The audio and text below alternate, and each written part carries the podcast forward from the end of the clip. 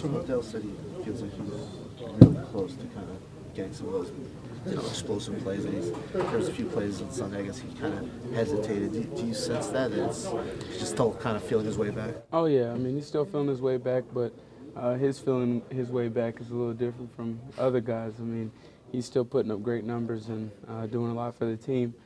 Uh, but yeah, we were sitting by each other and uh, we were watching a little bit of film, and uh, you know we noticed a few that he can definitely take to the house, and um, I think he's focused in on that this week. How close do you think this offense as a whole is to really breaking out? And obviously, they scored a lot of points, so this becomes a track meet.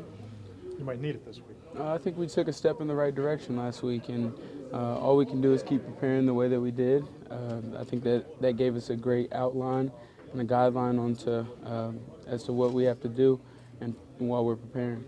Sterling, do you go into a game like this saying we've got to score a lot of points because we know what they can do offensively? Yeah, of course. I mean, they put up big numbers. Uh, Drew Brees tosses that thing around, and uh, they got some great guys catching the ball as well. So we have to do the same on our end.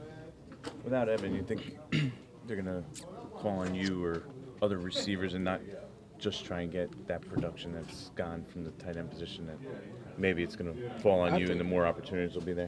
Uh, I think uh, Rhett does a great job uh, as well. You know, I mean, he's going to do his job, and uh, they're going to put some stuff on him as well. Uh, he, he's a great route running t- tight end as well. He's going to snatch the ball out of the air, so um, I don't think we lose too much in that area. Um, not to say Evan isn't special because he is, but uh, Rhett, Rhett handles his business as well. It's a while since you guys have scored 30. Um, you're playing a team that obviously does it often. Is this one of those games where the offense is going to have to get up there? Yeah, I mean, goes to what he said. Um, we have to put up big points. They're going to do the same, so uh, we have to respond. Do you, as an offense player, do you look forward to a game like this, knowing it's most likely going to be uh, probably a shootout? Uh, yeah, I mean, we like to score points uh, as an offense, and that's the main goal. So, yeah, I'm looking forward to, to doing that. Sterling, the importance of follow through. Getting one win's nice, but now building something, getting some momentum, putting some wins together. How do you focus on that?